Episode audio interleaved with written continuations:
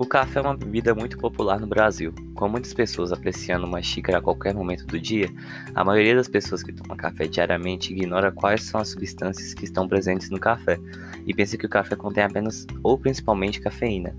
Grande engano.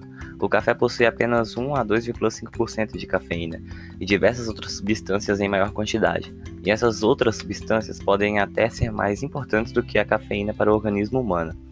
Um café é feito a partir dos grãos torrados do fruto do cafeeiro e consiste em uma variedade de compostos que reagem de várias maneiras quando você prepara o líquido. Além disso, existem diferentes tipos de grãos, como arábica e robusta, cada um com diferentes constituintes químicos em diferentes porcentagens.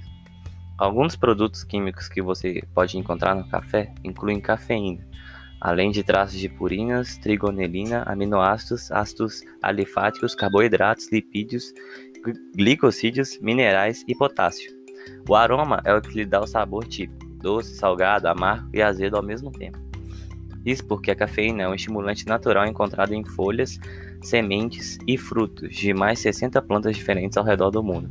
Isso significa que a xícara de café quente é a bebida mais popular para manter as pessoas despertas, mas não é a única bebida que tem cafeína. Beber cafeína tem seus riscos. Ela bloqueia a adesonina, uma substância química secretada pelo sistema nervoso, que dá ao corpo um efeito calmante. O resultado é a frequência cardíaca aumentada rapidamente. Os músculos se contraem e a glicose extra é liberada no corpo para energia, aumentando a pressão arterial. A cafeína pode afetar até o córtex cerebral, mantendo a pessoa alerta e aumentando a intensidade da atividade mental em seu cérebro.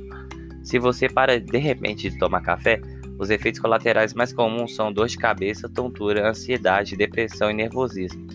Parar bruscamente de ingerir cafeína pode levar a uma queda súbita de pressão arterial, pois o corpo fica muito sensível à desonina, o que faz com que o sangue se acumule na cabeça, o que por sua vez leva a uma terrível dor de cabeça.